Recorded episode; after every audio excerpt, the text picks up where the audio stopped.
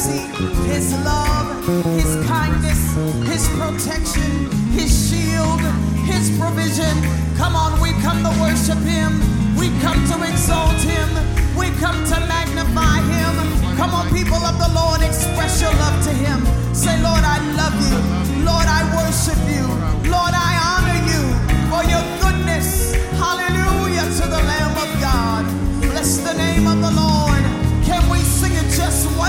time?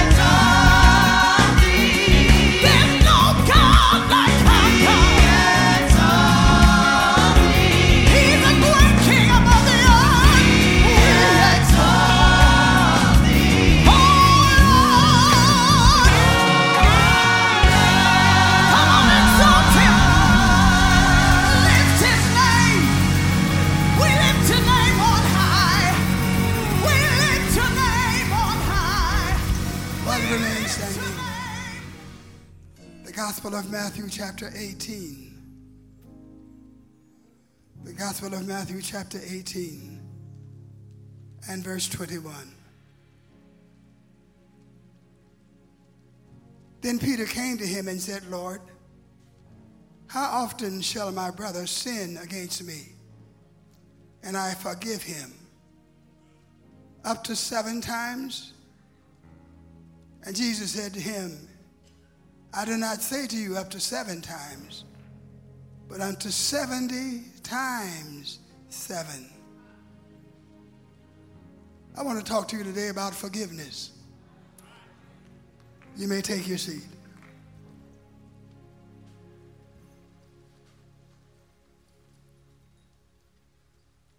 According to the standards of the great Jewish leaders of that day, Peter was being very, very generous.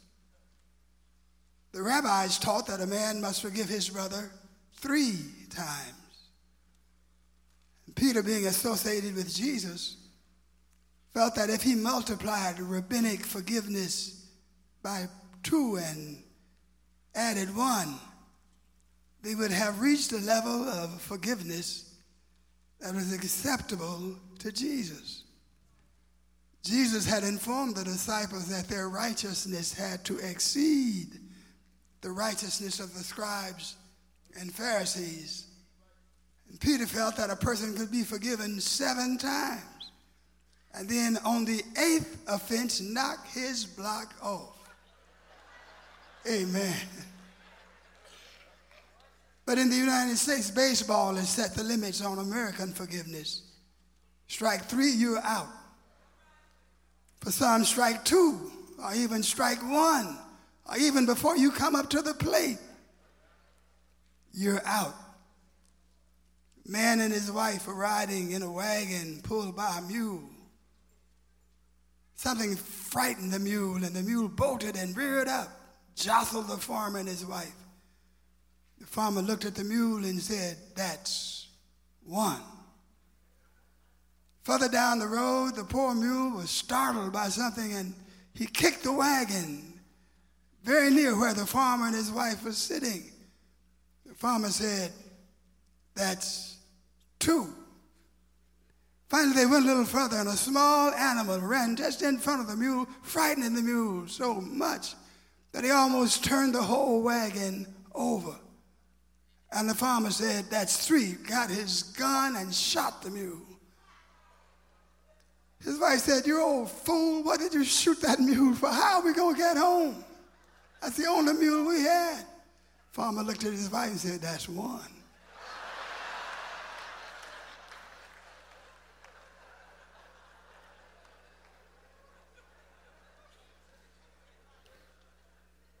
Some people won't forgive, they just don't forgive. But then also, sometimes they find the strangest things to be unforgiving about.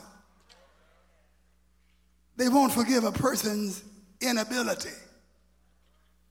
Person was doing his very best. He was doing all he was able to do. And he could not do any more, but still there are people who would fault him and be angry at him because of his inability to do things that they wanted him to do. Also, people will not forgive others in many cases for what is a realistic, unfair, and disadvantageous expectation that they had of them. You wanted them to fall in love with you. And when they didn't, you hated them for the rest of their lives. You wanted them to lend you that money that they just couldn't afford to lend you. And still you are angry at the fact that they didn't make the loan. Some folk are angry about something they have absolutely nothing to do with. Sitting up in front of the television. They don't even know you're looking, and you're sitting there mad at one person or another person, and you have absolutely nothing it's a fictional story. Your emotions are all high and peaked mad about something you have nothing to do with. And then there are those who are mad about something that might have happened or could happen that has not happened. What are you mad at that person for? Well, I just know what they would do if they had a chance. Mm-hmm. And then there are others who are angry and will not forgive a person for something that the person did not do. Have you ever been angry at somebody thinking that they had done this, that, or the other, or said this, and you were angry at them for months and even years, and you found out that they didn't even do what you've been angry toward them for so very, very long? I found out about a lady who had been angry at me for years, mad at me. I had never met her. I did not know she was on the face of the earth. But she was tremendously angry. And she came to me and said, You know, I, I left your church. I said, Why did you leave my church? I left your church because you looked at me funny one day. I said, Sister, I don't remember ever looking at you at all. Matter of fact, I don't know, I, I, I don't remember ever seeing you. Maybe I was worried about something. Maybe there was some problem in the life of the church that I was concerned about. Maybe I was thinking about something a thousand miles away, but I, I was not looking at you funny. I was not even looking at you. Well, I thought you were looking at me. Many of you resent people because you heard something about them. And if the truth were known, there's no foundation whatsoever for your resentment. Nothing to do with you at all. So Jesus responded to Peter's proposal and said, Forgive him 490 times, or 70 times 7. In other words, always forgive no matter how many times you are mistreated. Now, understand that Jesus was not saying that you should repeatedly expose yourself to mistreatment and to abuse, that you should deliberately make yourself accessible to those who have the habit and inclination of taking advantage of you or offending you. Sometimes you have to love folk, but love them from across the street.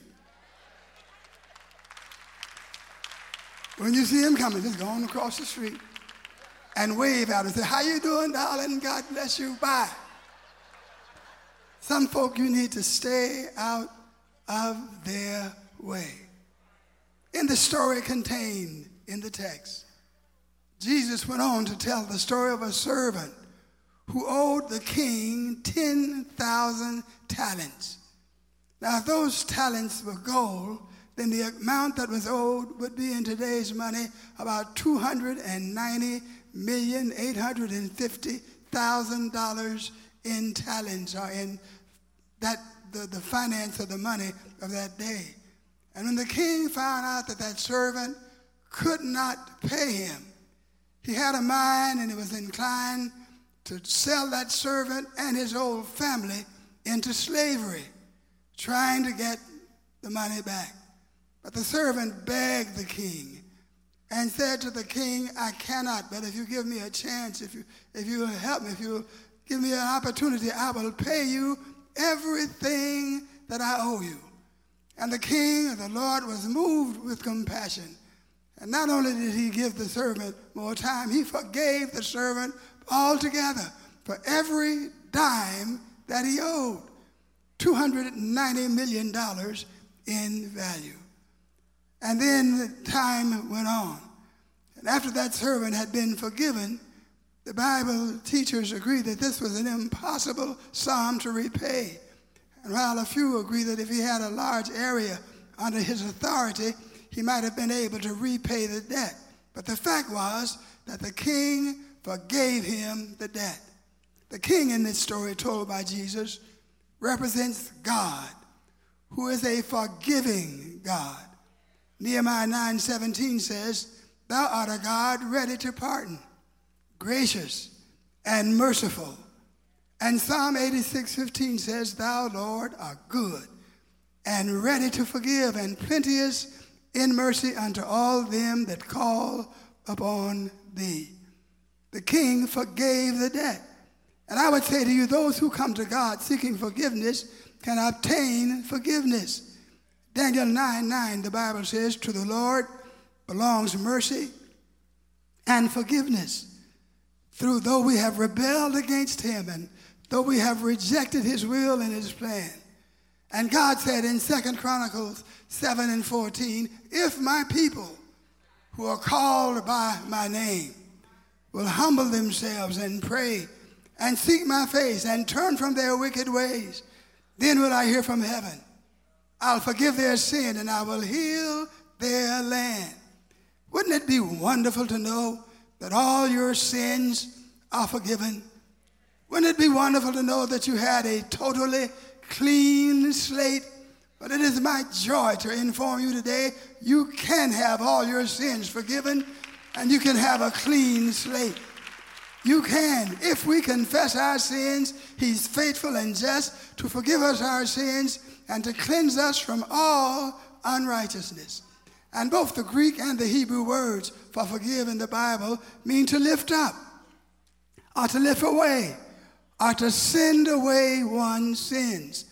And also in the New Testament, it means to be gracious to, to extend undeserved kindness and love to an individual. That's when God forgives us. He, he lifts us our sins from us and He loves us freely. And there's a difference between divine forgiveness and human forgiveness.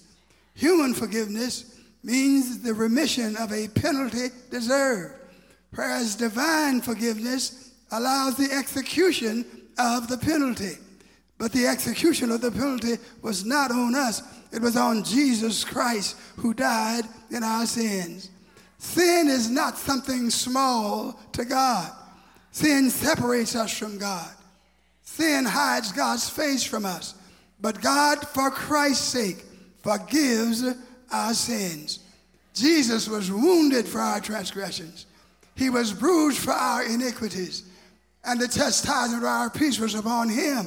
And with his stripes we are healed. Jesus paid it all. All to him I owe. Sin had left a crimson stain, but he washed it whiter than snow. Jesus died for your sins. You can be forgiven and you can be cleansed from your sins. But let me also say, since God forgives you, you need to forgive yourself. Tell two people, forgive yourself. So many forgiven folk bask in guilt of yesteryear and yesterday. They still are pummeling themselves and hurting themselves because of sins that they've committed that God has forgiven but they don't feel forgiven. But the memory of past sins can help us to be on guard against future sins, but to be continually sorrowful and depressed about past forgiven sins is inappropriate. If you sought God's forgiveness, and if God extended to you forgiveness, you should forgive yourself. You should say, Listen, Lord, I know in the past I've wronged you. I've hurt you. I've done that that was contrary to your will, but thank God that Jesus died for my sins and you've forgiven me. And since you've forgiven me, I'm going to forgive myself. Come on, tell your neighbor, since God forgave you, forgive yourself. But also, since you are forgiven, you ought to be forgiving. I said, since you're forgiven, you ought to be forgiving. The text in the text, or the servant in the text, was forgiven, but he was not forgiving. He found a man that owed him the equivalent of only $17 and grabbed the man by the throat and demanded that the man pay the debt. You owe me my money. Pay me right now. The man said, Give me some time. But the servant refused, and he had the man put in jail. He had been forgiven of a $290,000 debt. But he had a man who owed him $17 to be thrown in debt. But the king found out about it. Come on, tell your neighbor, the king's gonna find out about it.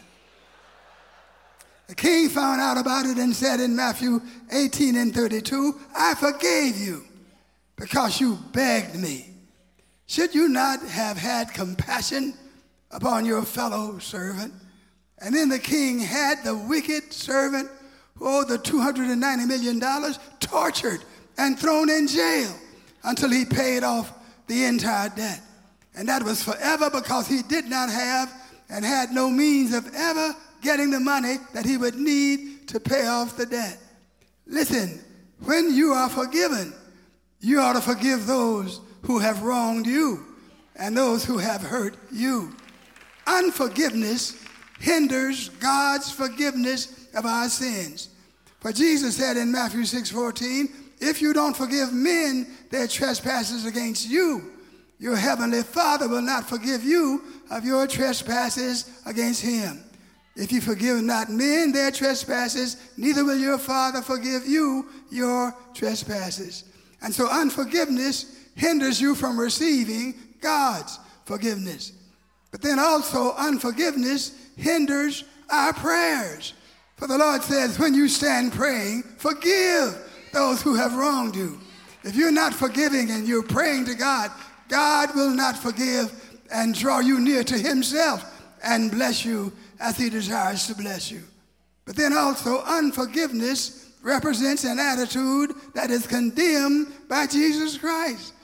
Jesus has forgiven us. Are there any forgiven folk in the house today? If God has forgiven you, then you ought to have a spirit of forgiveness. You should be so thankful to God that God had mercy on you, that you extend that same mercy and love to those who are around you. And then, number four, unforgiveness hinders the unity and the work of the church. Listen, there's no spat, argument, difference, dissension than church dissension. It's the worst dissension on the face of the earth. How many of you feel church folk ought to get together? We find the meanest things to be unforgiving about. The way we look at one another, the fact that we forgot to call somebody's name, the fact that we are sitting in somebody else's seat, somebody else's parking place. We're upset and angry about that. But listen, around the church, there ought to be peace, there ought to be harmony. The atmosphere of the church ought to be love and togetherness. Hallelujah. Come on, clap your hands and give praise to the Lord. Let me see if I can get through with this message. You all are tired of me. Let me, let me paint a profile, draw a profile of an unforgiving person. An unforgiving person, number one, is overwhelmed by self pity. They have a sense of mistreatment and they feel sorry for themselves. And they take it out on everybody that they are around. Since they feel like their life is so messed up, they want to mess up everybody else's life by their self pity.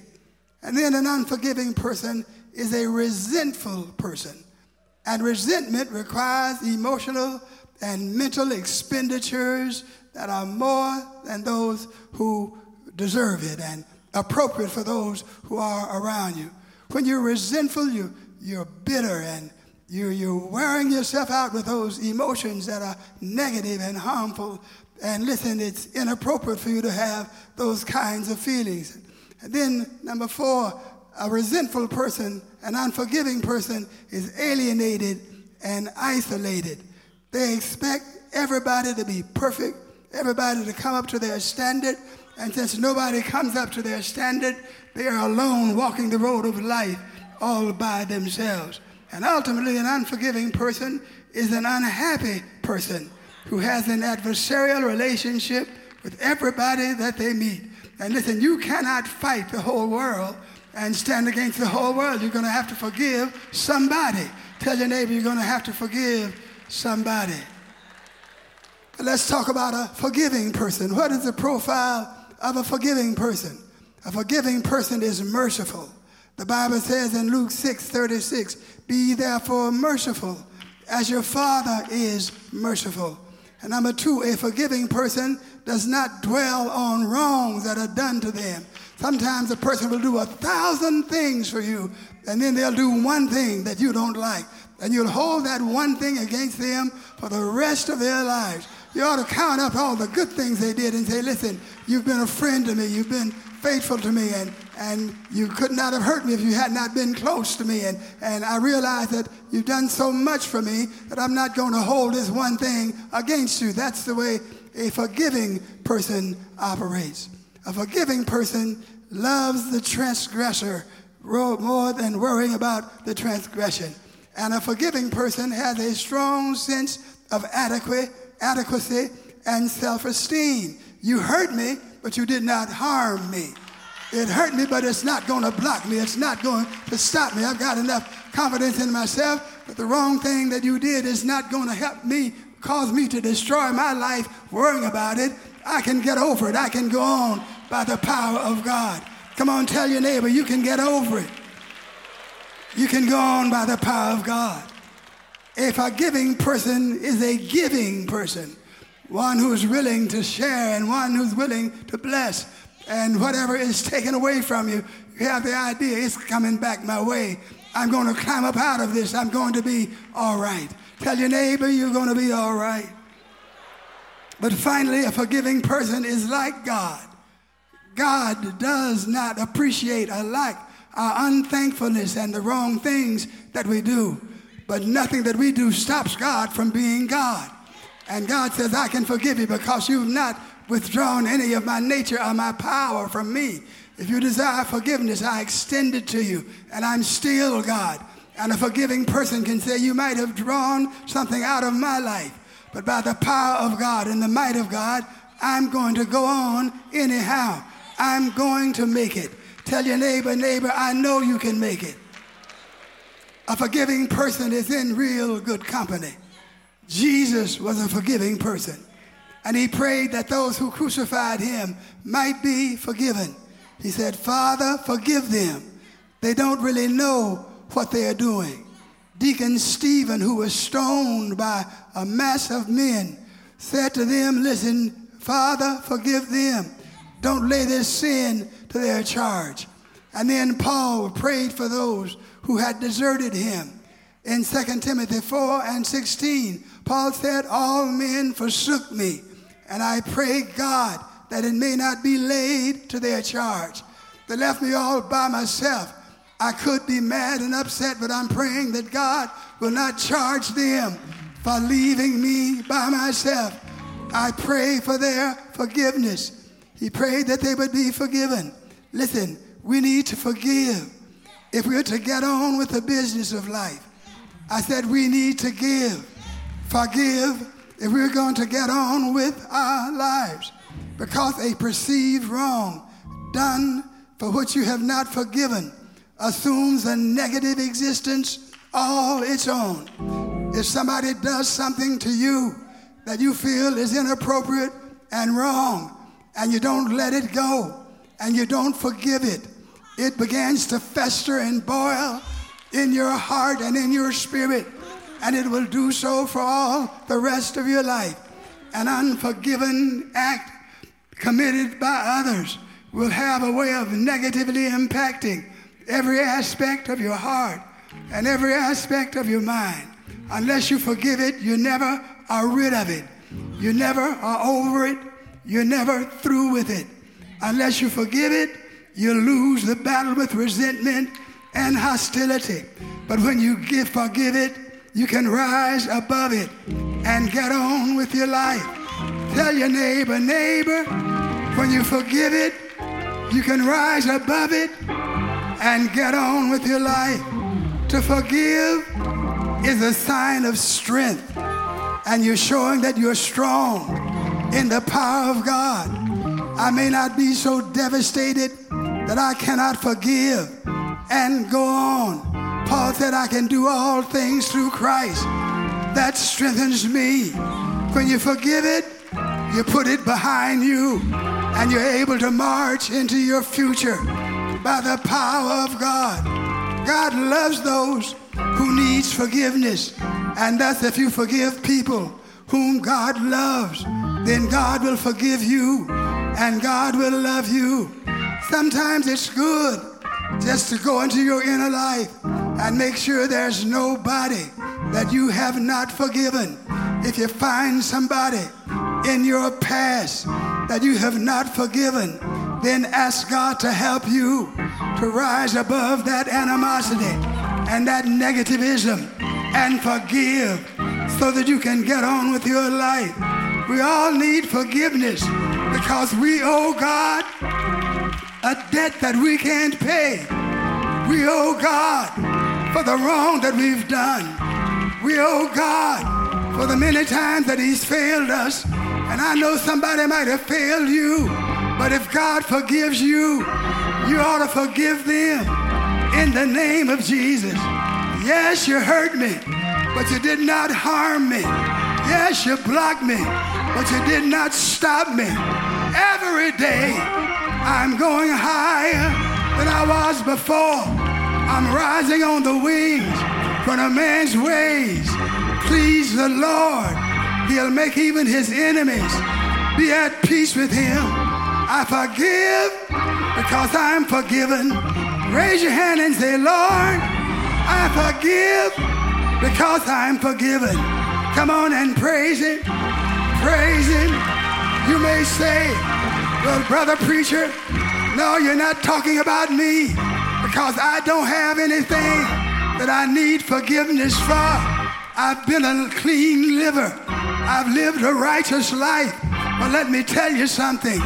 All of your righteousness is nothing but filthy rags, and all have sinned and come short of the glory of God.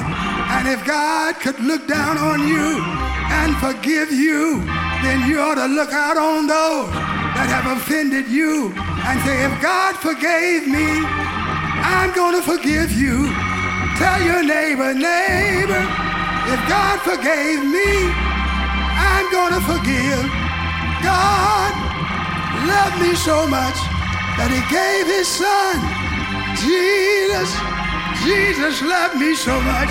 He came all the way from heaven down. He died on a cross. Oh, yes, he did. Rose up again from the dead. Thank you, Lord, for forgiveness. Thank you for turning my life around. Lord, thank you for loving me enough to pick me up transform my life, set me free. Does anybody loving? Anybody thankful? Thank you, Lord. Thank you for saving my soul. Thank you for making me whole. Thank you, Lord, for giving to me your great salvation, so rich and so free. Stand up, everybody. Give praise to the Lord. Praise Him. Praise Him. Hallelujah. Hallelujah. Hallelujah. I'm so glad. I don't know about you, but I'm so glad. Hallelujah. I was a sinner, but I'm saved by grace. I didn't deserve it, but God gave me grace and mercy. Anyhow, I deserved hell. I deserved death, but God reached down, picked me up, and changed my life. Everybody who's forgiven, give praise to the Lord.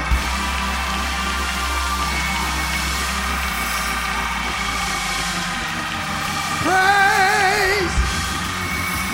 Hallelujah. Hallelujah. Hallelujah.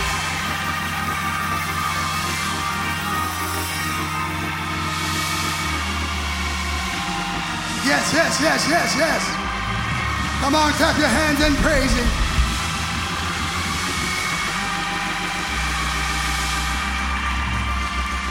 Just as I am without one plea, but that thy blood was shed for me. You bid me come to thee. Lamb of God, I come, I come, so glad. Can you raise your hand and say, I'm so glad that the Lord saved me? Help me praise Him.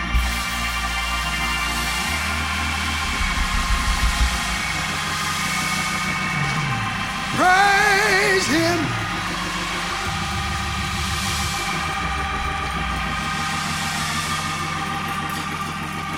Praise Him.